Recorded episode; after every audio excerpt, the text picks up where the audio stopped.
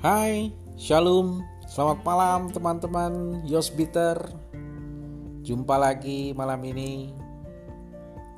Saya berharap teman-teman kembali tetap sehat Tetap semangat.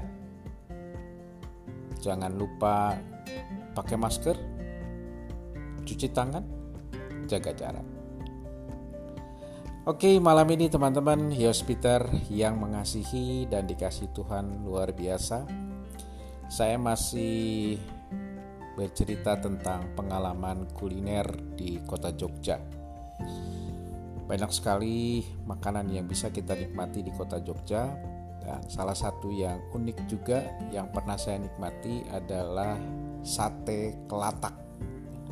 Satenya cukup unik eh, di sekitar jalan ke arah Bantul banyak sekali sate kelatak.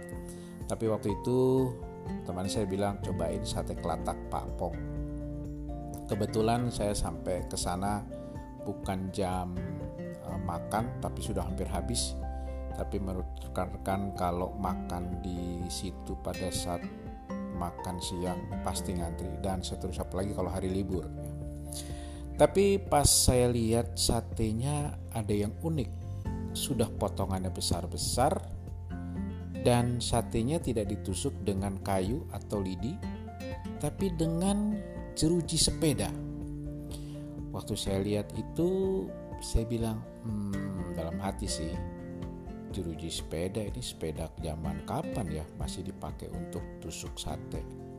Dan besar-besar sekali tapi saya karena tidak terlalu peduli dengan uh, pernik-pernik atau apa pun makanan yang penting dua buat saya kalau makan enak dan enak sekali ya.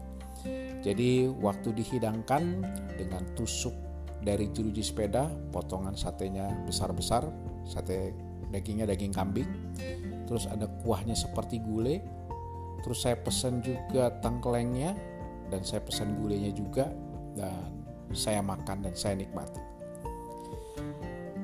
Saya cari-cari tahu kenapa harus dengan jeruji sepeda. Kenapa tidak seperti biasa menggunakan kayu atau lidi seperti yang biasa saya lihat di penjual-penjual sate.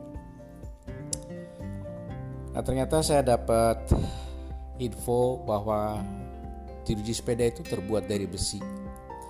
Maka daging kambing yang dibakar itu sempurna. Di dalamnya matang dan di luarnya matang. Di luar karena kena asap dari arang dan di dalamnya itu karena jerujinya panas dan dia menghantarkan panas maka dagingnya sempurna. Dan ini unik karena saya juga tidak melihat bumbu-bumbu lain macam-macam. Dagingnya tuh kelihatan besar-besar dan bersih tapi setelah saya makan hmm, eh, dagingnya empuk dan enak. Sekali lagi saya kalau makan cuma dua rasanya enak sama enak sekali. Mungkin kalau cowok-cowok nggak terlalu nggak terlalu penting dengan rasa kali ya. Yang penting perutnya kenyang sudah dan oke okay, happy. Nah apa yang menarik dengan jeruji sepeda ini yang tadi saya sampaikan? Di dalamnya matang dan di luarnya juga matang. Nah, bagaimana dengan kehidupan kita? Iman tanpa perbuatan adalah mati. Ibarat dengan sate kelatak tadi, jeruji yang panas itu adalah iman kita yang ada di dalam, hati kita yang ada di dalam, dan di luar itu adalah perbuatan kita. Saya yakin ketika iman dan perbuatan ini selaras, maka hidup kita menjadi bernilai. Sekali lagi, hidup kita menjadi bernilai, berdampak, memberikan berkat kepada orang yang ada di sekitar kita. Mari, teman-teman Yosbiter yang saya kasihi, mari kita lakukan selaras hati dan perbuatan kita. Iman tanpa perbuatan mati.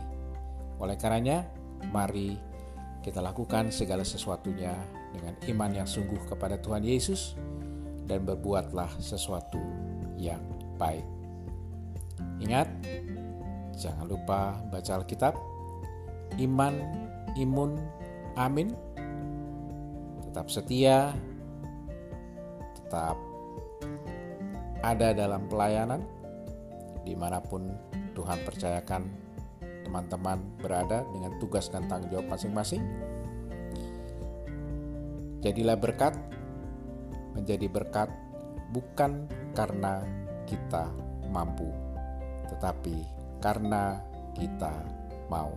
Tuhan Yesus berkati teman-teman sekalian. Shalom.